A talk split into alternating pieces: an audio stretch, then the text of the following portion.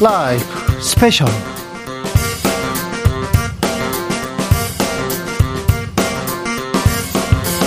2023년 3월 11일 토요일입니다. 안녕하십니까. 주진우입니다. 토요일 이 시간은 일주일 동안 있었던 가장 중요한 일들 정리해드리는 그런 시간입니다. 시사 일타 강사 두 분 모셨습니다. 양지열 변호사, 박준 변호사, 어서오세요. 네, 안녕하세요. 네.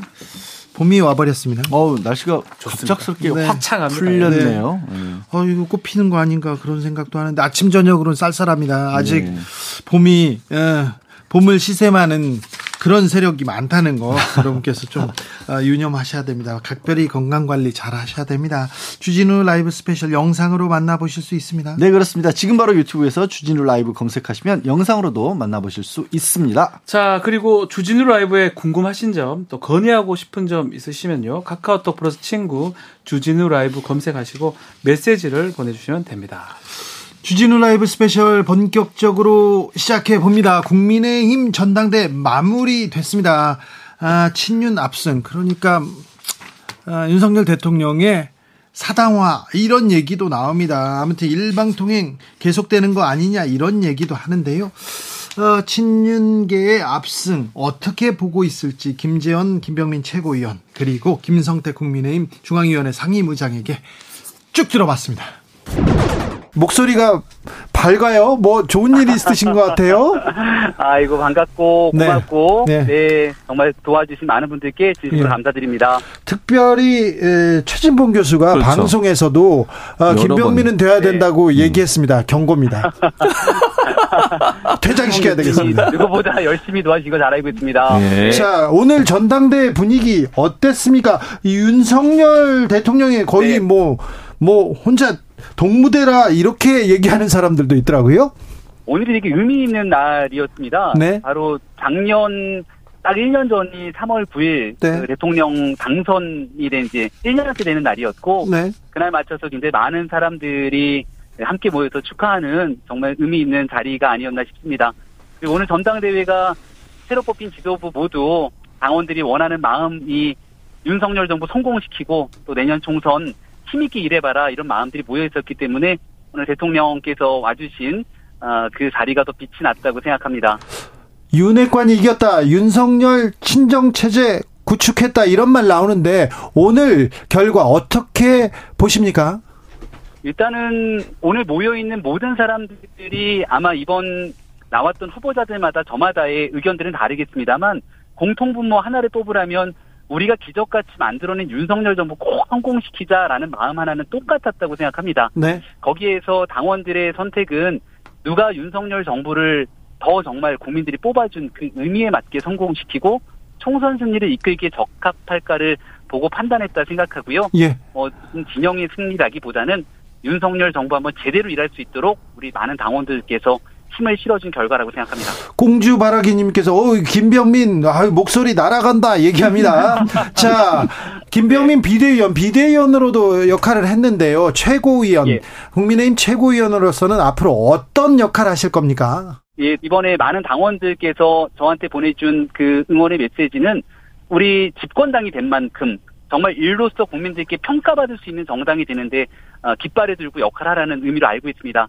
제가 해야 되는 몫은 또 40대 젊은 기수로 어, 우리 국민의 눈높이에 맞는 그런 정책도 개발하고 우리 국민의 힘이 내년 총선까지 더 많은 국민의 마음을 얻을 수 있는 정당으로 나아갈 수 있도록 어, 그 중간적인 역할하는 게 제 몫이라고 생각하고요.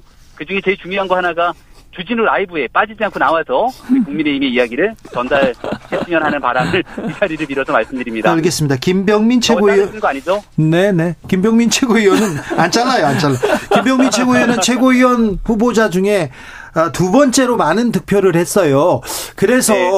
아마 나는 당선될 거야. 그리고 어, 윤심을 얻은 사람들이 최고위원 당대표 이렇게 당선될 거야. 이렇게 예상하셨죠. 좀 판세는 언제 조금 어, 좀 확신하셨어요?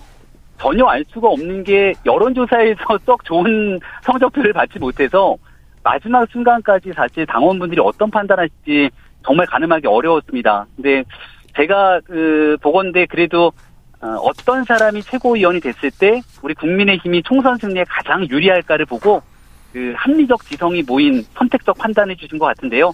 제가 이제 아까 말씀드린 40대 젊은 피기도 하고 또 윤석열 대통령님 대변인했던 가장 이 정부에 대한 그 국정 철학도 잘 알고 있고 또 서울 수도권의 민주당 텃밭에서 당협위원장을 하고 있는 만큼 이런 사람 한번 밀어줬을 때 국민의힘 잘 될 수 있을 거야라고 생각했던 그 당원들의 마음이 모였던 결과라고 생각합니다. 수석으로 이렇게 최고위원 되셨어요. 어, 뭐 예상하셨죠? 아니요, 전혀 예상하지 못했습니다. 네. 사실 제가 여론조사에서도 지지자 여론조사에서도 사실은 한 번도 1등한 여론조사가 발표된 적이 없었거든요. 네. 저는 사실 꼴찌로라도 당선되면 참 다행이겠다라고 생각하면서 선거운동을 하고 있었기 때문에 네. 굉장히 마음이 어, 불안한 음, 상태였지 네. 1등하리라고 생각하지 못했습니다. 그렇게요. 윤핵관이다. 그렇게 평가받는 분은 아니었는데 아무튼 김재원은 김재원이다. 이런 얘기가 당 내외에서 계속 들렸습니다. 자, 김재원 최고위원님. 자, 이번 전당대 결과 어떻게 받아들이십니까? 어떤 의미인가요? 어, 당원들은 사실 우리 당원들 또는 우리 당의 지지자들은 탄핵 이후에 많은 그, 어, 파란을 겪으면서, 어, 보수 정당인 우리 국민의힘이 침몰해서 거의 갈기갈기 찢어지기도 하고, 그 과정을 겪으면서 일부는 또 탈당해서 그 남아있는 당원들을 극단적인 의무로 비난하기도 하고 이런 아픈 과정을 겪었거든요. 그러면서 지난해 윤석열 어, 당시 검찰총장을 영입해서 대통령으로 만들고 정권을 어, 획득했던 그런 경험이 있기 때문에 사실 어, 가장 그 어, 염원하는 것은 분열하지 말고 그 하나가 되어서 정권을 잘 그 이끌어주길 바라는 마음이 정말 마음속 깊이 간절하다는 것을 느꼈고요. 네. 그런 과정이 이번 전당대회에서 어, 어쨌든 뭐 여러 가지 우여곡절을 겪었지만 김기현 당대표를 선출했고 최고위원들도 뽑아준 것이 아닌가 생각합니다. 네. 단합하라. 당정 원팀. 이런 얘기가 계속 나오긴 했습니다만 그런데요. 당정 그리고 대통령실하고 국민의힘하고 한 몸이 되는 거 이거는 일방통행은 곤란하지 않느냐 이런 얘기도 있어요. 뭐 그런 우려가 있는 것도 잘 알고 있고요. 또 네. 그렇게 되지 않도록 노력해야 되는 것도 저희들의 또 몫입니다. 네. 어, 아무리 어, 대통령의 그 국정 철학을 또 뒷받침하고 또 당의 어, 입장에서 어, 정부와 함께 간다고 하지만 어, 우리 당의 그 당헌 단계에 어, 나와 있고 또 정치 기본적인 이념에도 맞듯이 대통령이 된 당원 어, 당원은 또 당의 정강 정책을 충실히 실현해야 된다는 그런 의무도 있거든요. 네. 그래서 우리 당도 또 정부에서 어, 해야 될 여러 가지 이 방향을 선도하는 역할도 해야 되고 네. 어, 그와 마찬가지로 좀 잘못하는 어, 것이 있으면 지적도 하고 그렇게 해서 함께 가야 되지 네. 건, 건강한 관계가 유지되어야 되지 일방적으로 어, 맹종하는 그런 지도부는 되지 않으리라고 생각합니다. 알겠습니다. 건강한 관계로 가야 됩니다. 맹종은 안 되고요. 잘못한 건 네. 잘못했다고 해야 되는데 잘못한 게 많은데요. 지적할 수 있을까요? 지금껏 안 했는데요. 지금껏 하지 않았던 것은 뭐 잘 모르겠고요. 오히려 지적하는 게 많아서 문제가 된 에, 적도 있었죠. 아 그렇습니까? 아, 네. 자, 어, 김기현 당 대표가. 네, 아, 연포탕 대통합 계속 강조하고 있습니다. 지금 원팀 얘기를 지금 김재원 최고위원도 얘기했는데요. 그런데 이준석만 빼고 이렇게 얘기하는 것 같아요. 오늘 최고위원들 보니까.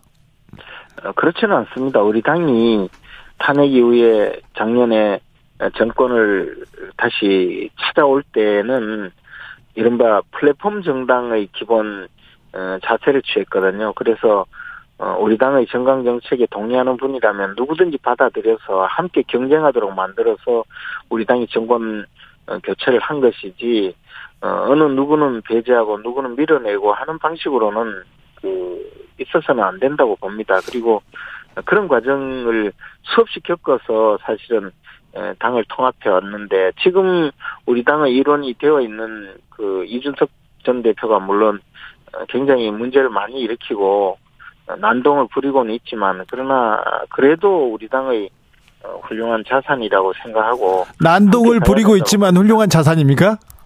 네, 그런 면이 있지만, 그러나, 실제로 또 우리 당에 꼭 필요한 존재라고 다 인식하고 있습니다. 조수, 조수진 최고위원 이준석계는 안 된다 이렇게 하고 이준석 정치 완전 청산이다 이런 얘기 하시던데. 이준석 방식의 정치는 청산해야 된다는 것이 당원의 뜻이라고 저도 생각하고 있습니다. 이번 전당대회에 사실 이준석 전 대표가 출마하지 못하자 자신의 그 아바타 내지는 자신의 수하들을 풀어서 선수로 뛰게 만들었거든요. 마치 풀리건이 관중석에서 난동을 부리다가 경기장으로 뛰어와서는 선수들 옷을 뺏어, 뺏어 입고 선수로 뛴 것처럼 보이는 그런 지경에 이르렀는데 선수 옷을 빼, 빼 입어서 뺏어 입었어요?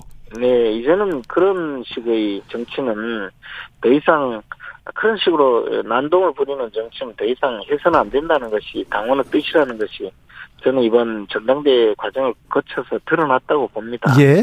우리 당은 사실 굉장히 그 많은 아픔을 겪은 정당인데 또 내부에서 이런 식으로 어, 내부의 적 행세를 하면 안 된다는 거죠. 그래서 어, 저는 어, 이준석 대표도 그런 면에서 조금 앞으로 그 자신의 방향을 좀 달리 설정하기를 간곡히 바라는 입장입니다. 성태 스승이라고 해야 될 것 같은데 성태 법사나. 아, 저도 지금 그 일산 킨텍스에서 네.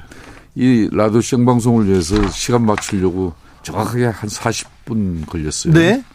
어, 40분 전까지만 해도 현장에 있었습니다. 네.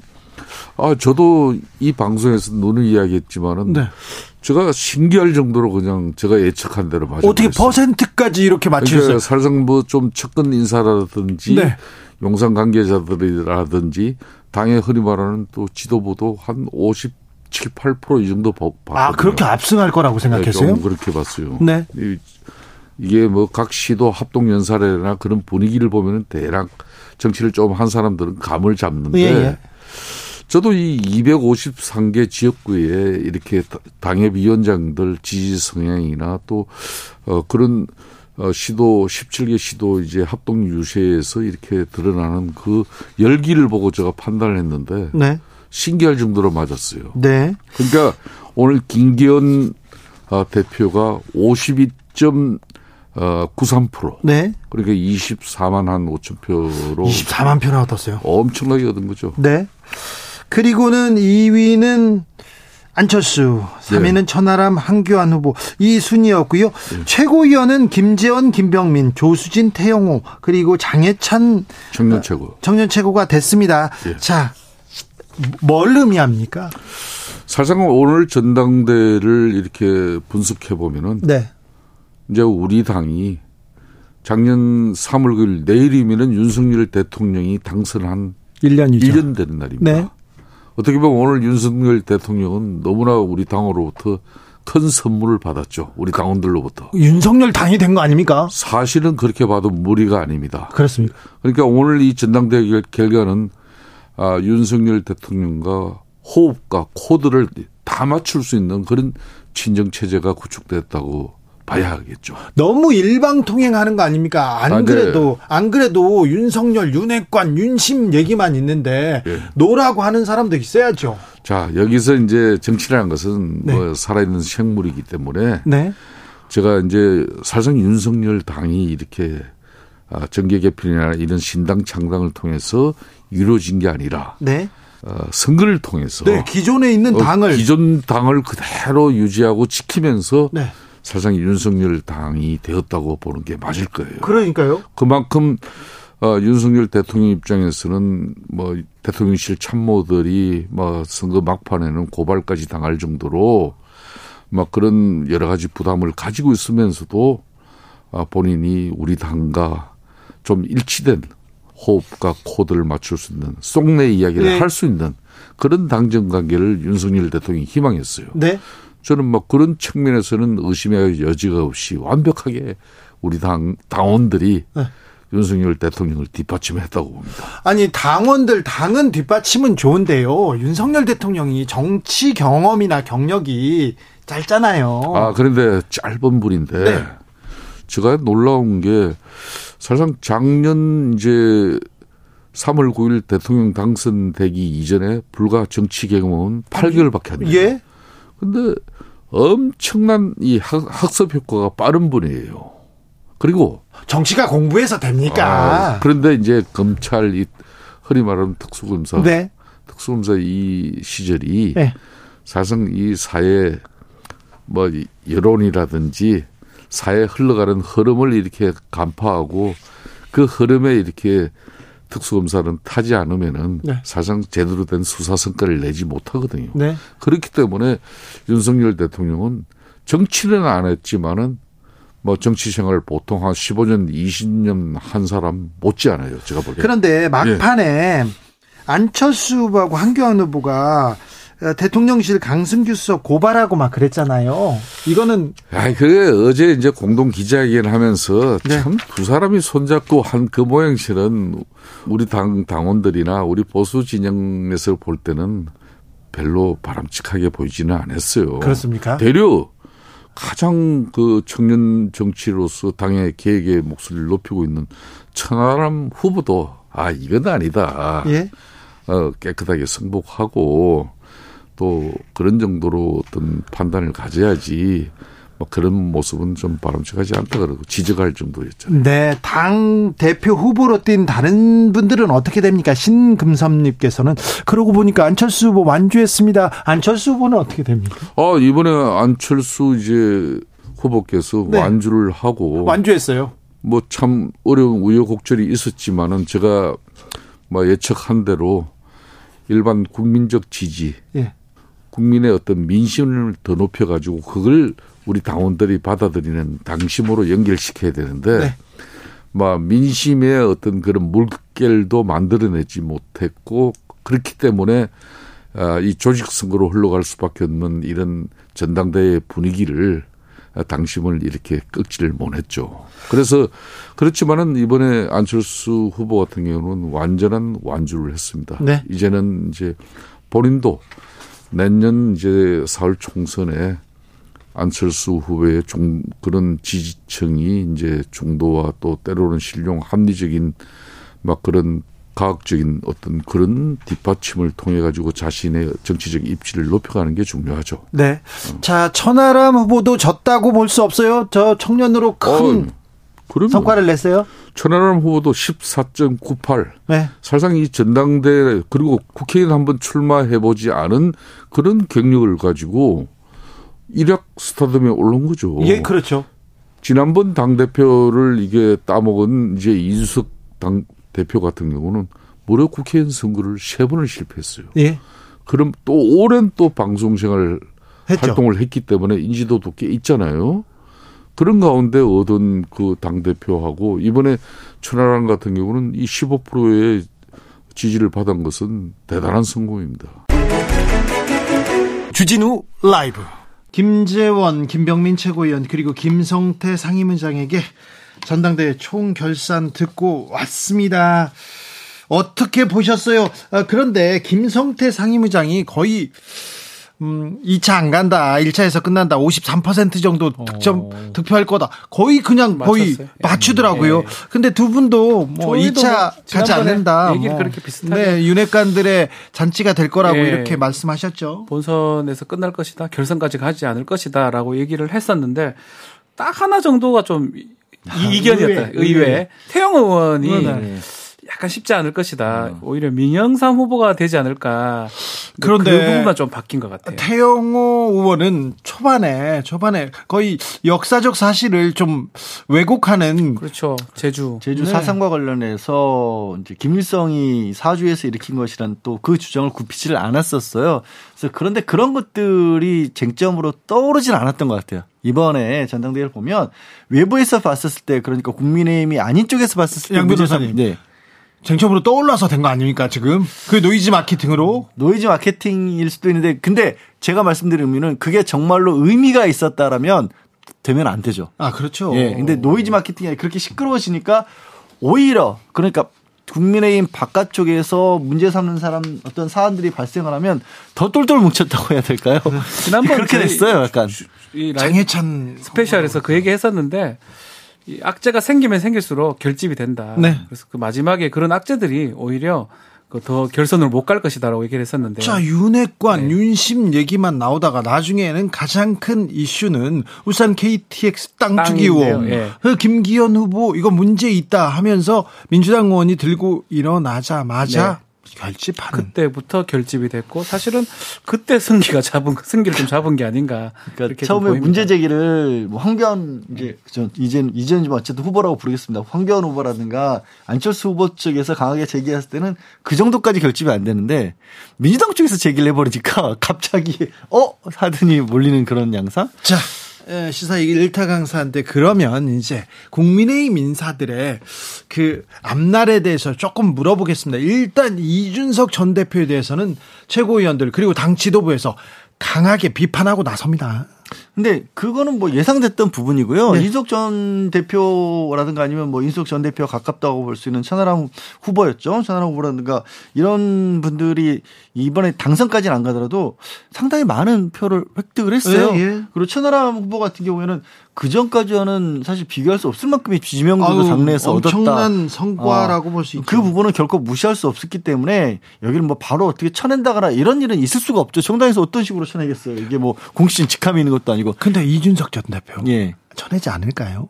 인숙 전 대표, 그러니까 쳐낸다는 의미가 뭘 쳐내요? 공천 안 준다는 거 아니, 네. 말고는 할 수 있는 게 없잖아요. 공천 안 그래도. 그 세력 자체는 정치권에서 있다라는 건 유지가 아그 될 거니까. 만만치 않죠. 예. 수도권에서 아니, 그- 그리고 젊은 층한테 그러니까 이번에 소구력도 있죠. 이번에 이렇게 된 이유 중에 가장 큰 게 어쨌든 윤석열 대통령 같은 경우는 정치인 출신이 아니고 뭐 이전에는 뭐 이명박 전 대통령도 서울시장도 거쳤었고 뭐 박근혜 전 대통령 말할 필요도 없고 세력이 있는 상태에서 정권을 잡았지만 지금은 사실 전혀 어찌 보면 뜬구름처럼 정권을 위해서 떤 뜬 상태에서 잡았잖아요. 지금 당까지도 완벽하게 그러니까 장악했어요. 이번에 뿌리를 내리려고 하는 건데 완벽하게 장악한 것처럼 보이지만 문제는 이제 기존 세력들이 여기서 잘해 나가면 모르겠지만 만약에 이게 안 풀리면 그대로 들고 일어날 수 근데, 있다는 근데 거죠. 저는 이제 조금 좀뭐 그 부분도 공감을 하면서도 이제껏 우리 전당대회 처음과 끝은 사실은 윤석열 대통령이었거든요. 처음도 윤석열, 끝도 네. 윤석열, 중간에도 윤석열 대통령. 뭐 룰도 바꾸고 뭐 어떻게 어떻게 해서 원하는 대로 지금 결과가 났습니다. 사실은.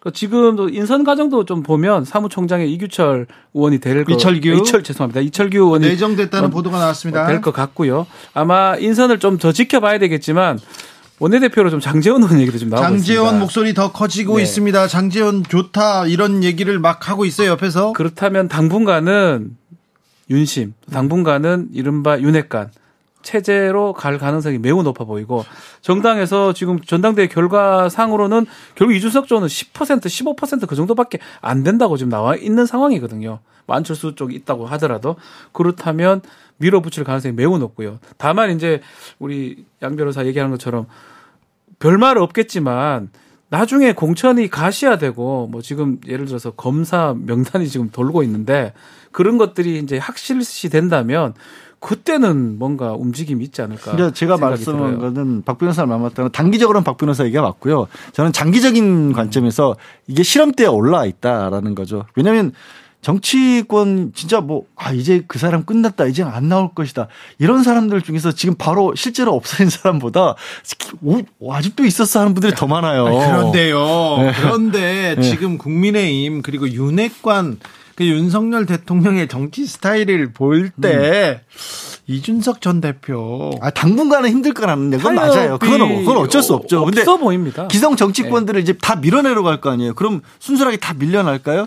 앞으로 총선까지 1년이 남았기 때문에 그 사이에 무슨 일이 있을지 모른다는 저는 거예요. 이, 뭐 이준석 대표도 그렇고 유승민 전 의원 같은 경우도 강하게 또 SNS에서 또 윤석열 사당 이렇게 비판을 했거든요. 결국은 전당대회도 저렇게 다 끌어가는데 이제 전당대회를 다 잡은 입장에서 그러면 뭘 봐줄 이유가 봐요. 사실 별로 없어요. 그러니까요. 저는 그렇기 때문에 뭐, 그- 뭐 가시적으로 뭘 하진 않겠지만 아주 전적으로 당무나 어떤 의사 표시에서 배제될 가능성이 매우 높다. 근데 이제 그 판단은 이제 이준석계라든지 그 있는 정치인들이 판단을 해야 되겠죠. 자. 여기서 소, 소리를 낼지 밖에 나갈지. 주진우 라이브는 한 걸음 더 들어갑니다. 그러면 장재원은 어떻게 됩니까?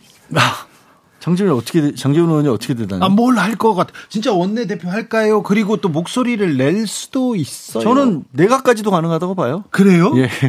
왜냐하면 내각에 또 나와야 될 분들이 계시잖아요. 빈자리들이 많이 생긴단 말이에요. 예. 근데 윤석열 대통령 스타일이 그 동안에도 자기 사람 쓴다. 자기 사람 믿고 맡길 사람 아니면 안 맡기잖아요.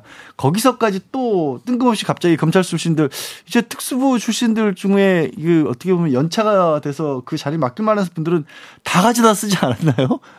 더 내려갈 수는 없잖아요. 더, 더 어디서 구해 오시더라고요. 아이고, 그- 아이고, 그럴 수 있을까? 총선 욕심을 더 내지 자, 않을까? 원내대표 가능성이 있다고 얘기를 하고 있는데 원내대표는 초선이나 재선이 할 수는 없어요. 한다면 최소 3선, 4선 뭐 그 정도가 하는데 그런 데는 인사들이 뭐 김하, 김학영 의원, 윤상현 의원, 박대출, 윤재옥, 조혜진 네.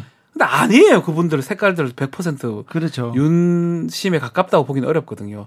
나머지 당대표 최고위원은 다 윤심으로 구축해놨는데 가장 중요한 혹시나 원내대표, 당대표가. 거리되면 그것을 이어받을 원내대표인데 그리고 원내대표가 당대표 안 도와주면요. 아무도 안 아무것도 할 돼요. 수가 없습니다. 그렇다고 보면 가장 유력한 사람으로 저는 딴 사람은 뭐안 떠오릅니다. 뭐 박대출 의원 뭐 이런 분들보다는 어떤 식으로든 장재원 의원이 나가고 예컨대 친윤 비윤이 예를 들어서 의원들 간에 있다면 친윤 쪽에 한 명만 나가면 거의 당선되는 네. 거거든요.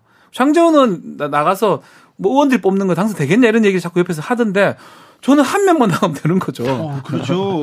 다른 무서워- 다른 후보가 없으면 되는 거예요. 무서워서 반대하겠어요. 저는 저는 조심스럽게 장재현 의원이 나간다면 될 가능성이 높다. 자, 여기서 잠깐 민주당으로 다녀오겠습니다. 민주당도 원내 대표를 뽑아야 되는 입장인데 민주당 원내 대표 선거는 어떻게 될까요? 그게 제일 힘들어요. 사실은. 그렇죠. 자, 지금 사실 시각- 지금 정치권은요. 지금 국민의힘 전당대회가 아니라요. 지금 각 당의 원내대표를 누가 맡느냐 여기에 가 있거든요. 원내대표 되게 중요한 자, 자리거든요. 떠오르는 사람이 없네. 떠오른 사람이 어, 없어요. 떠오르는 사람이 없어요. 여기도 빈명이나 반명이 가기는 어렵다 이런 얘기 나옵니다. 마찬가지로 3, 4선 이상이 돼야 되는데 네. 뭐 초선이나 이렇게 하기는 안 되는 게 원내대표니까. 근데 자, 민주당 같은 경우에는 3, 4선 이상급들이 그동안에 사실은 당대표 체제 바뀌고 나서 비, 이른바 비명이라고 내놓는 쪽에서는 그래도 뭐, 뭐 언론을 통해서 목소리를 좀 냈지만 나머지 분들은 오히려 좀 물러나 있는 분위기였잖아요. 그렇죠. 그러다 보니까 자연스럽게 제 머릿속에서도 누구 떠오르는 사람이 그러니까 일단은 딱히 없고 결국에는 국민의힘 쪽의 파트너를 좀 볼 것 같아요. 민주당 입장에서는. 오히려. 그러니까 자체적으로 어떻게 뽑는다기보다는 지금 민주당 같은 경우도 박홍원 원내대표도 임기가 남았어도 국민의힘 쪽에 같이 바뀌는 것에 따라 같이 간다는 거 아니에요. 그거를 좀 서로 조율하려고 하지 않을까 싶어요. 초선이나 뭐 없다면 이제 3선, 4선급은 사실은 친명보다는 비명이나 중립에 가까운 분들이 많거든요. 그렇기 때문에 아마 이 지도부 입장에서는 원내대표를 좀 친명 쪽에 가까운 분을 하고 싶어 할 거예요. 근데 마땅히 떠오른 사람이 없기 때문에 지금 문제가 되는 거고. 뭐 예를 들어서 홍익표 의원 얘기가 좀 나오고 있긴 한데 홍익표 의원은 사실은 뭐 어디 가깝다고 보긴 좀 어려운 상황이고 그렇죠. 홍익표, 안규백 이렇게 얘기 나옵니다. 나오는데 그 두 사람 다 이게 뭐 친명이다 이렇게 보기 어렵기 때문에 뭐 예를 들어서 여기도 마찬가지예요. 국민의힘처럼 지도부에서 낙점한 분이 있다면 적극적으로 밀어서 가능할 건데 저 사람이 맞나 아닌가 이런 고민을 하기 때문에 누구라고 딱 짚기는 사실 쉽지 않은 상황입니다. 봐야 될 것 같습니다. 다시 국민의힘으로 넘어갑니다. 권성동 의원은 어떻게 됩니까? 앞으로 어 떤 역할을 한동 할까요? 의원이 그러고 보니까 보이지 조용하죠. 않아요? 그러게요. 네. 가장 앞장서서 공신이라고 그리고 일컬는 초기에 어찌 보면 많은 논란들을 일으키기도 했고 잠재우기도 했던 분이라서 근데 저는 그러고 보니까 재활 카드도 충분히 쓸 수도 있을 것 같은데요. 그러니까 한번 뭐 윤 대통령이 마음이 떠나서 지금 권성동 의원이 안 나오는 것 아, 같지는 그건 않거든요. 아니죠. 그건 아니기 때문에 어, 권성동 의원 저 생각지도 못하고 있었네. 전면으로 등장할 가능성이 높습니다. 이제는 이제는 눈치 볼 당직은. 아니겠지만 다른 의미로 의사 표시도 많이 할 것 같고요. 그리고 좀 전에 그 내각 얘기도 했었는데 전 내각의 가능성도 있다고 보거든요. 가능성도 있다고 봅니다. 그리고 또 이제 총선 체제가 되면 내각에서 나와야 될 사람 꽤 많아요. 뭐 예를 들어서 이제 지역구 가야 되니까. 근데 권성동 의원, 장재원 의원 청문회 때 인사청문회 때 이걸 과연 어떤 이 파장을 만들어낼지 이것 때문에 이분들 쉽지 않죠. 쉽지. 않죠. 네, 그것 때문에 쉽지는 않죠. 네. 음. 자, 그러면 이제 국민의힘은 지도부를 뽑았습니다. 앞으로 이재명 대표와 협치하겠다, 만나겠다 말은 했는데 또 말은 했는데 이렇게 뉘앙스를 보잖아요. 바로 만날 것 같지도 않아요. 그리고 윤 대통령과 지금 이재명 만나서 협치한다, 정치 복원한다 이런 말도 있으나 아, 쉽지 않아 보입니다. 아니 그거는 저는 아예 그 그냥 가능성을 배제하고 생각을 해야 될 것 같은데요. 언제까지 안 만날 거예요? 언제까지 정치를 복원하지 않을 거예요? 끝까지 안 만날 것 같아요. 끝까지. 진짜. 왜냐하면 어차피 윤석열 대통령이 그동안에 보였던 태도에 비춰봤을 때는 여기서 왜 이것도 뭐 재판의 결과를 보듯이 승부를 보는 스타일이라고 해야 될까요? 뭐 아니면 도쪽으로 갔지. 지금 정치를 통해서 풀어왔던 건 아니고 이쪽은 이재명 대표 쪽은 완전히 검찰에 맡겨놓은 상황이잖아요. 그리고 국민의힘 내부에서는 기대하고 있는 게 국민의힘의 기대입니다. 지금 이재명 대표가 이제 재판 하나 시작했어요. 대정동권부터 시작해서 하나도 기소된 거 아직도 없거든요. 보안 수사한다고 있으니까. 그러면 내심으로는 당 대표로서 재판에 더 많이 출석하게 되면 당 어차피 끌고 가기 어려울 것이다라는 얘기가 한참 국민의힘 쪽 의원들 사이에서 나오고 있는데 지금 와서 굳이 만나서 힘 실어줄 이유가 뭐 있겠어요. 그렇죠. 윤 대통령이 안 움직이는데 밑에서 신임 뭐 당 대표 저 당 대표 김기현 당 대표든 아니면 원내대표든 나서서 어 잘라도 만나보겠습니다. 이런 분위기 아니잖아요. 네. 예, 저는 저도 비슷하게 가능성 없다고 보는데 뭐 일단은 만나보겠다 빨리 김기현 대표 그 얘기를 말은 했습니다. 했어요. 근데 그 그죠. 얘기가 실천이 될 수 있을지 또 본인은 원하지만 그러게요. 다른 데서 또 못하게 할 수도 있는 거고요. 예. 아니, 대통령이 시켜야 된다니까. 그런 상황이라면 쉽게 이렇게 만나는 모습이라든지 그리고 협치하는 모습을 생각하기 좀 어려운데 문제는 뭐 이제 국회에서 입법상으로 얻어내야 될 게 크게 많지가 않아요. 제가 많지 봤을 때. 않습니까? 많은데 그것을 달성하려고 하거나 이런 목표가 그러면 만약에 또 줘야 될 건 줘야 되거든요. 협치라는 것도 간단합니다. 본인들이 원하는 걸 얻으려면 또 야당이 원하는 걸 해줘야 되기 때문에 근데 그렇게 할 지금 상황이 아니기 때문에 저는 오히려 더 강대강 국면으로 계속 가지 않을까 생각이 듭니다. 질문이 있습니다. 정부 여당이면 지금 지금 이 현안 이이그 이 정치에 대해서 책임을 져야 됩니다. 일차적 책임은 그런데 지금 야당하고 얘기 대화도 안 되고 정치도 안 되고 협치도 안 되고 안 되고 있습니다. 그래서 지금 일방적으로 일방적인 대결 국면으로 가고 있는데 그리고 정부 여당 대표를 뽑는데 각종 스캔들과 잡음만 많이 나왔어요. 그런데 국민의힘 지지율하고 민주당 지지율이 왜 이렇게 나오는 걸까요? 오히려 지금 얘기한 것처럼 그러니까 소란스럽고 뭐 이렇게 이 깊이 관여해서 들여다보는 입장에서는 스캔들이라고도 볼 수 있고 아 이렇게 가면 안 될 것 같은데 하는 부분도 많이 나오지만 뭔가 움직이고 있는 얘기는 국민의힘 쪽에서밖에 안 나와요 아직도 아. 이재명 대표와 관련된 부분은 다 재판 수사 얘기밖에 안 나오고 있습니다 지난주에도 안타까운 소식도 하나 들렸었고요 예. 그러다 보니까 그리고 컨벤션 효과라는 것도 분명히 있고 어쨌든 저는 옳지 않다고 보지만 대통령이 지지하는 쪽에 당이 어떻게 보면 이렇게 친정 체제로 갔다라는 거를 또 그냥 좋게 바라보는 사람들도 분명히 있거든요. 그 민주당은 아예 보이지가 지금 않고 있는 상황이니까 그걸 민주당 내에서도 걱정을 좀 하고 있고 그래서 당연히 올랐는데 저는 어, 윤 대통령이 이런 여러 가지 그 얘기를 할 때 쓰는 표현 중에서 좀 가장 걸리는 게 요즘에는 정상화라는 표현이 좀 마음에 걸려요. 그러니까 기존에 있던 부분들이 다 잘못돼 있다라는 의미에서 정상화를 쓰는데 그 정상화를 위해서 반대쪽 의견들이 아예 죽는 거거든요. 지금 상황을 정상이라고 보기에는 또 그건 또 좀 무리가 있지 그러니까 그게 않나요? 그런데도 불구하고 어쨌든 그 메시지가 아직은 먹히고 있는 것 같아요. 촉이라는 게. 네. 근데 뭐 이제 여론 조사를 뭐 다 이렇게 우리가 뭐 맹신하거나 할 필요는 없지만 추세를 봤을 때는 뭐 국민의힘은 좀 오르고 있고 민주당은 좀 떨어지고 있고 대통령 지지율도 좀 상승세에 있는 것 같은데 저도 우리가 뭐 표집 가표집 이런 얘기를 하는데 사실 신나는 측면이 있을 거예요. 보수층이나 국민의힘 지지층에서는 어쨌든 저쨌든 간에 원하는 대로 이제 당선도 됐고 네. 그러다 보니까 많이 좀 응하는 측면도 있는 것 같고요. 민주당은 지금 말하는 것처럼 악재 이재명 대표 뭐 포, 체포동의안 포결 반란표 이런 거기 때문에 약간 침울해 있고 네. 이런 부분도 충분히 있다고 좀 봐야 됩니다. 알겠습니다. 협치를 통해서 아까 여러 번 얘기하지만 박 변호사 말한 것처럼 국회에서 해야 될 일이 있는 건 분명히 맞는데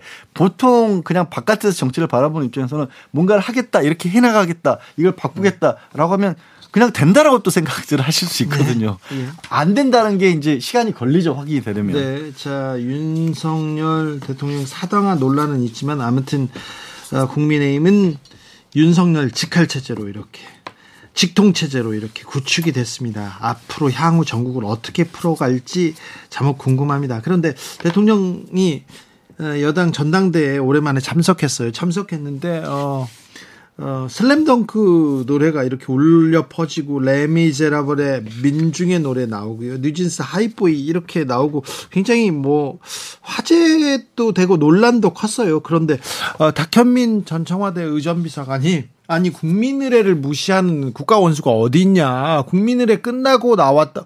어 뭐 국가 원수가 왔다가 그 다음에 자기 행사가 끝나고 자기 일이 끝나니까 바로 가더라. 이 부분을 지적했는데, 어, 이, 이 부분은 조금 문제가, 문제인 것 같아요. 이런 문제들이 하도 그동안 많이 보여서 뭐 좋게 말하면 틀을 깬 거고 나쁘게 말하면 어 관행에 안 맞는 것 같다. 그리고 민중의 노래는 사실 혁명을 주창하는 아니, 노래잖아요. 국민의 분노를 듣고 있는가. 근데 이게 아니 지금 국민이 분노하고 있다 아니다를 떠나서 네. 그러니까 보통은 그 국가 최고 지도자와 반대되는 입장에서 불렀던 노래인데 그러죠. 그 최고 지도자가 입장을 하는데 이 노래를 틀어버리니까 다시는 노예가 되지 않겠다는 민중의 지금 원성, 함성을 듣고 있는가, 이렇게. 그래서 이게 뭐지? 본인이 지금 혁명을 이뤄냈던가? 그냥 막연하게 지금 대통령실에 얘기한 것처럼 평소에 윤 대통령이 좋아하는 노래였다라고 해서 틀기에는 많이 어색했어요. 아니 강제징용 해법 국민들이 다 원성 화를 내고 있는데 국민의 원성을 듣고 있는가 그 노래가 왔습니다. 저는 그래서 자꾸 보면 이런 일이 계속 반복되고 있거든요. 의전이나 이런 데서. 네.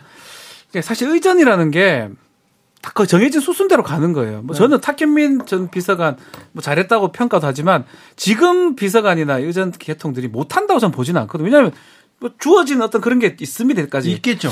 근데 저는 자꾸 이렇게 이런 거는 결국은 그 누가 그냥 안 하는 것 같아요. 네. 예를 들어 노래를 올리면 이거 말고 레미제라블 틀자고 이렇게 했을 가능성 있지 않을까 생각이 들어요. 자, 아, 약자들의 외침을 귀담아 듣고 목숨 걸고 일하자 이런 결단의 의미, 결기를 담은 노래를 아, 그렇게 해석될 수도. 있는데. 아, 그러니까 그 좀 믿어보자고요. 예. 약자를 위해서 결기. 자, 목숨을 걸고 일해야 된다는 주 69시간, 아유, 아유, 그 얘기는 여기까지만 하고요. 아무튼, 아, 민중을 위해서 열심히 일한다고 하니까, 네, 그 해명을 좀 믿어보고 싶습니다. 여러분께서는 지금 주진우 라이브 스페셜을 듣고 계십니다. 주진우 라이브 스페셜. 우리 정부가 내놓은 일제 강제 동원 배상안 후폭풍은 거세게 몰아치고 있습니다. 정부는 미래를 얘기하는데 어떻게 과거를 잊고 미래를 얘기하느냐 이런 얘기도 합니다. 강제 동원 피해자 소송 대리인단의 임재성 변호사 그리고 외통위 소속 무소속 김홍걸 의원에게 자세한 이야기 듣고 왔습니다. 오늘 정부의 강제징용 배상 발표 어떻게 보셨습니까? 어, 원래 질문에는 여기 점수를 매긴다면 몇 점? 이렇게 적혀 있어서요. 네, 전, 네. 몇 점이냐고 물어보실까봐 점수를 좀 계산해 봤는데요. 점수는 몇 점입니까? 외교부 공무원분들 예. 힘든 협상을 하신 것도 알고 있고 또 예. 일본이 워낙 강경한 입장을 택하고 있다는 것도 저희 잘 알고 있지만 예, 어쨌든 한국 정부 안에 대해서 평가를 한다면 0점 빵점이라고밖에는 드릴 수 없을 것 같고요. 예. 이게 뭐 주관적인 평가가 아니라 사실 오래전부터 이 문제에 대해서 평가를 할때 예. 일본의 사과가 있는지 예. 또 피해자들에게 지급할 재원에 있어서 일본 측의 참여가 있는지에 네. 따라서 어떠한 안을 평가할 수 있었습니다. 근데 일본의 사과가 없었습니다. 예. 그리고 재원에 있어서 일본의 부담이 단 1엔도 없습니다. 네. 그렇기 때문에 예, 점수를 줄 수 있는 부분이 없기 때문에 0점이라고 평가할 수밖에 없을 것 같습니다. 알겠습니다. 우리 기업이 일본 기업을 대신해서 우리나라가 일본을 대신해서 배상한다. 그런데요. 어, 정부에서 어, 이 피해자분들하고는 이렇게 협상한다, 이렇게 얘기한다, 이런 얘기 서로 좀 오가고 그러지 않았습니까? 뭐 대리인들 통해서도 그렇게 했고요. 또 피해자들 직접 만나서 설명을 잘 있긴 했었습니다. 예, 근데 정확히 어떠한 설명이었냐면 네, 뭐 한국 정부가 주도적인 해결을 하겠다. 예, 그리고 정작 구체적인 내용에 들어가면 안이 아직 확정되진 않았다. 네, 일본의 사과를 받기 위해 노력은 하고 있다. 예, 또 안이 확정되면 다시 찾아뵙겠다 정도여서 실제로 지금 정도의 사과도 일본의 참여도 전혀 없는 안을 구체적으로 보여드리고 우리가 이 정도밖에는 되지 않았지만 좀 받아들여 주시겠냐 이렇게 설명하는 자리는 아니었습니다. 아 그렇습니까? 그러면 그 전에도 만나고 뭐 장관이 찾아왔다 얘기는 했지만 어, 이렇게 얘기하는 아, 그러면 뭐하러 만났어요? 인사만 했습니까? 뭐 오늘 이제 외교부 설명 자료에 이렇게 이렇게 많이 만났다라는 날짜가 기재돼 있는 걸 보고 저희도 좀 그렇게 느꼈고요. 실제로 피해자분 피해자의 유족이죠 한 분은 네. 아니 이게 3월 초에 이렇게 발표한다는 게 정해져 있으면 예. 우리가 2월 말에 만났는데 예. 사실 사실상 요식행위 아니었냐 그렇죠. 이미 우리 만나기 전에 아는다 확정돼 있었는데 노력한다는 얘기 왜 하는 거냐 네. 이렇게 화를 내기도 하셨습니다. 2018년이었습니다. 대법원 전원 합의체에서 어, 대한민국 개인의 청구권 소멸되지 않았다 이렇게 얘기했는데 정부가 대법원의 판결을 뒤집은 만한 뒤집는 방안을 들고 나왔어요. 이래도 됩니까? 뭐 사실 판결을 뒤집지 못하지만요. 예. 왜냐하면 판결은 뭐 재심으로밖에 뒤집지 못하지만 네. 어, 판결을 사실상 무효화시키는 조치를 한 거죠. 그렇죠. 예, 예. 물론 뭐 그 중에서 동의하시는 피해자분들이라면 그냥 정부가 정부에서 주는 돈을 받고 채권을 뭐 포기하시는 수는 있겠지만 네. 동의하지 않는 지금 정부의 핵심은 동의하지 않는 피해자라도 예. 우리가 일방적인 공탁을 해서라도 채권을 다 소멸시키겠다. 왜냐하면 일본 기업들의 자산을 매각하면 안 되기 때문에 그건 일본 정부가 싫어하는 일이니까요. 네. 그래서 저는 뭐 동의하지 않는 피해자의 채권까지 한국 정부가 일방적으로 소멸시키는 절차를 준비하고 있다는 게 좀 소름 돋고요. 그거는 음. 말씀하신 것처럼 이 판결을 사실상 무력화시키는 조치를 한국 사법부의 판결을 한국 행정부가 지금 무력화시키려고 하고 있는 겁니다. 네. 정부의 해법, 강제징용 해법 어떻게 보셨어요? 어떻게 평가하십니까? 어, 해법이 아니고요. 네. 문제를 더 복잡하게 만들었고 해결이 되려면 시간이 한참 더 걸리겠다. 더 복잡해진다고요? 그러니까 법적으로만 따져도 네. 다른 거 다 제쳐놓고 법적으로만 따져도 네. 지금 피해자들이 원치 않는다는데 네. 상당수의 피해자들이 반대하는데 억지로 그 대위 변제할 방법이 없지 않습니까? 네.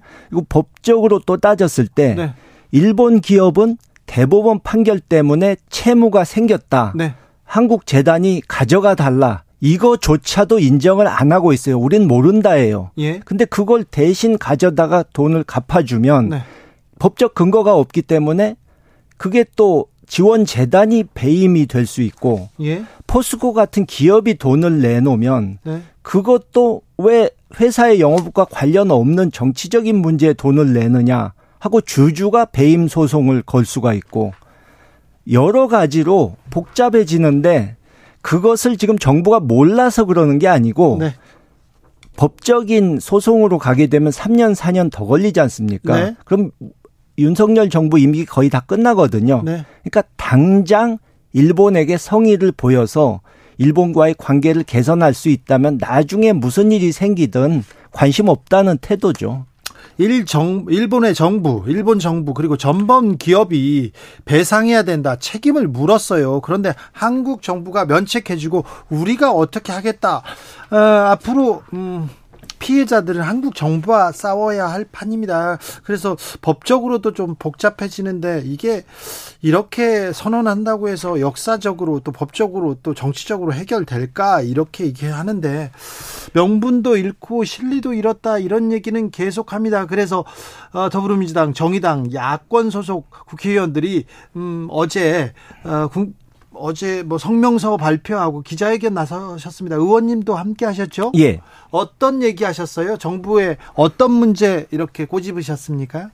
일단 피해자들의 뜻을 존중하겠다고 해놓고서는 오늘 윤석열 대통령이 피해자 입장에서 예, 예. 얘기했다고 하시더라고요. 피해자들 의견은 전혀 반영을 안 한 거거든요. 네. 그러니까 예를 들어서 박진 외교부 장관이 네. 피해자들 앞에서는 네. 아 일본 사과를 받아내기 위해서 노력을 하겠다 이래 놓고서는 아, 그래요? 예 그래 놓고서는 어제 발표할 때는 네. 아유 언제까지 계속 사, 새로운 사과 요구할 것이냐 그 바람직하지 않다 이렇게 말을 해버리지 않습니까? 그러니까 피해자들 만난 것은 소통 안 했다는 소리 들을까봐 형식적으로 만난 것이고 이미 자기들이 갈 방향은 정해놓고 있었다는 거죠.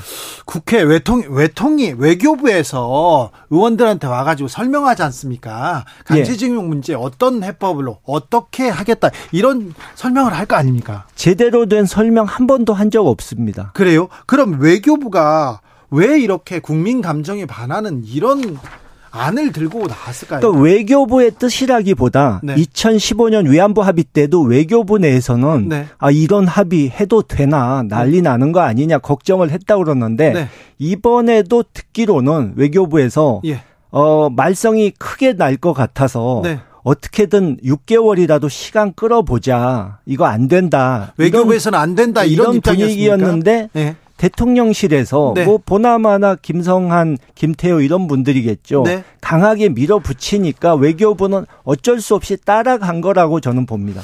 2015년 위안부 합의 때 그때 그때는 일본이 돈을 냈어요. 예, 그나마 사과의 뜻도 있었고요. 그거라도 했죠. 그런데 불가역적 이런 단어 어, 모욕적이다, 굴욕적이다 해서 크게 질타를 받았는데 여기에서도 후퇴했다 이런 평을 받습니다. 근데 외교부는 그때도 걱정하고 이번에는 더 걱정했겠는데요. 그럼? 예, 예. 그러니까 이번에는 합의문 자체도 없고요. 예. 그냥 우리 쪽에서 막 줄 줄 거 다 주고 예.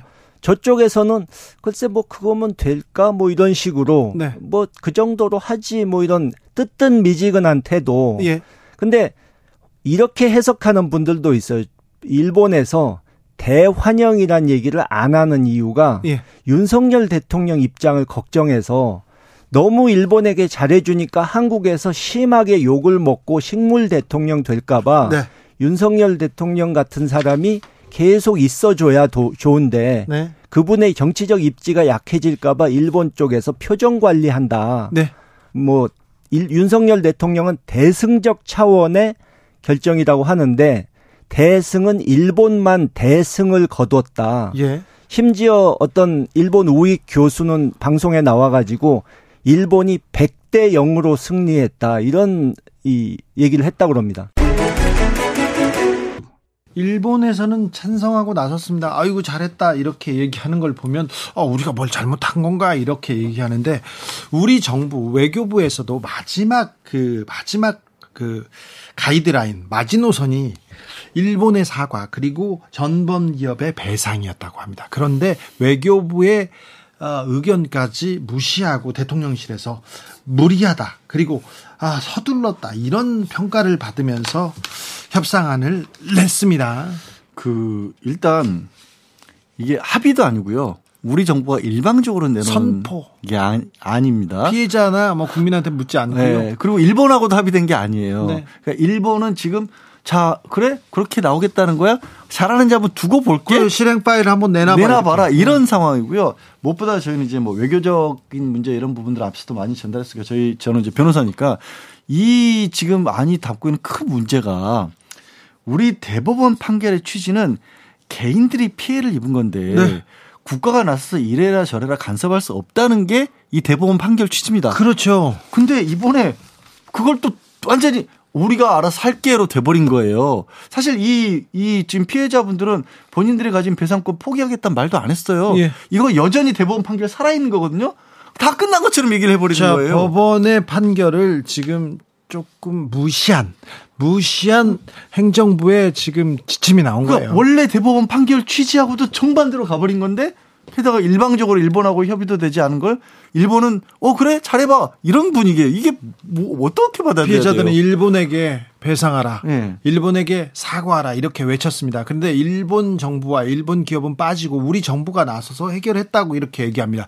피해자들은 어쩔 수 없이 한국 정부와 싸워야 되는 법적 다툼을 어, 이어가야 되는 그런 입장에 섰어요. 그렇죠. 뭐 법적인 얘기를 좀 더 좀더 추가를 한다면 대법원 확정 판결이 지금 2018년에 났던 거거든요. 네. 그것을 지금 사법부가 해놓은 거를 행정부가 이상한 방식으로 해결하는 경우가 된 거예요. 실제로 박근혜 정부 때 사법농단이 있었는데 이, 이 사건이에요, 사실. 네, 이 문제 한일 때문에 이거 해결하는 과정에서 법원이 시간 끌고 뭐 그런 그런 것 때문에 그 많은 판사들이나 문제됐던 사람들 처벌받고 했는데 또 이게 지금 판결이 확정된 걸 갖고 이렇게 하는 거는 앞으로 이게 법적인 문제의 소지가 저는 있지 않을까. 좀 아직까지는 뭐 드러난 건 없지만 그 생각이 좀 듭니다. 2015년 위안부 합의를 박근혜 정부에서 무리하게 추진했습니다. 그런데 그 당시에 매우 국민들이 매우 국민들이 아, 반대하고 나섰고 너무 자존심에 자존심에 상처를 입었다는 얘기를 했습니다. 근데 그 당시에도 일본 측에서는 사과를 했고요. 10억엔 그 네. 배상금은 일본에서 냈어요. 그런데 거기에서조차도 물러났다. 이래서 굴욕적이다는 얘기는 계속 나옵니다. 이번에는 합의도 아니고요. 일본이 자발적으로 금, 경제적으로 보상금을 배상금을 내겠다는 얘기도 없어요. 심지어 갑작스럽게 청년기금이라는 얘기가 나왔잖아요. 요것도 언론에서 잘 안 짚어주는데 왜 뜬금없이 청년기금이 나왔냐면 네. 일본의 기업들이 지금 우리 아니라고 하는 게 우리가 자발적으로 우리 정부가 기업들을 돈을 가지고 배상을 해주고 나면 일본으로 기업으로부터도 협조를 얻겠다 이런 얘기잖아요. 근데 일본 정부가 일본 기업들에게도 야 그 강제 동원에 대한 어떤 대가면 절대 안 돼. 이렇게 얘기를 한 거예요. 근데 자 그러니까 16일 청년기금이 나온 거예요, 갑자기. 자, 16일부터 일본에서 한일 정상회담이 있습니다. 이때 좀 전향적으로 그리고 한국을 위해서 니네들이 이렇게 나왔으니까 우리도 내놓게 이런 얘기가 있지 않았을까요? 외교인데 설마 그냥 백대 빵으로 졌을까요? 그러니까 지켜봐야 될 부분이고 이제 바라는 부분이긴 합니다. 되게 급박스럽게 김연사 3.1절 김연사부터 해가지고 이 해법이라 강제동원 해법 거기다가 너무 한일 급작스러워요. 정상회담까지 네. 촥촥촥촥 연결되는데 그 와중에 국민이 느낀 어떤 소외감이라든지 네. 또뭐 굴욕감 같은 게 있는 국민들이 많거든요. 네. 그러면 그만큼 얻어야 될 거 있는데 그 얻을 것은 사실은 정상회담에서 드러나는 겁니다. 뭐 앞으로 좀 지켜봐야 될 부분 같습니다. 정상회담에서 좀 드러나야 될전 텐데. 별로 기대 안 해요. 솔직히. 드러나야 될 텐데 걱정이 됩니다. 기대보다는. 네. 네. 그런 분들이 좀 많네요. 자, 한 주 정리해 봤습니다. 다음 주 신문 일면 한번 볼까요? 누가 주인공이 됩니까?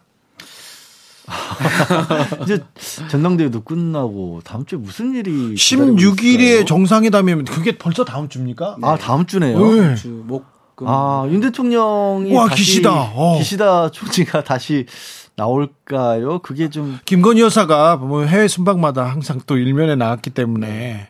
아, 아 이- 요즘 일면에 안 나오신 지 오래됐네요. 생각해 보니까 네. 일면에 나오실 때가 된 것도 같네요. 좀 나오시기도 했어요. 지난주에 약간 좀 논란이 있긴 네, 했지만 그 강아지랑 나왔죠. 일면까지는 안 갔으니까 네. 자, 일면은 누가 될까요? 아, 저는 지난번에도 그렇게 좀, 좀 김기현 대표가 그래도 목소리 좀 내지 않을까 생각이 들어요. 그래요. 주초에 돌아다니시면서 얘기도 하고. 네. 그게 뭐 좋든 안 좋든 본인한테 그런 얘기를 하면서 좀 존재감을 조금은 드러내지 않을까. 네. 어, 국민의 당 지도부가 딱 떠오르네요. 정치력을 좀 보였으면 좋겠고요. 그리고 용산에도 잘못된 것은 노라고 얘기하고 이건 이렇게 가면 안 된다 그런 목소리를 좀 냈으면 하는데 어찌 될지 김기현 어, 국민의힘 당 대표 한번 지켜보겠습니다. 자 양지열 변호사는요? 얘기 드렸잖아요. 윤 대통령 대통령요? 대통령 부부 부부. 예 부부 네.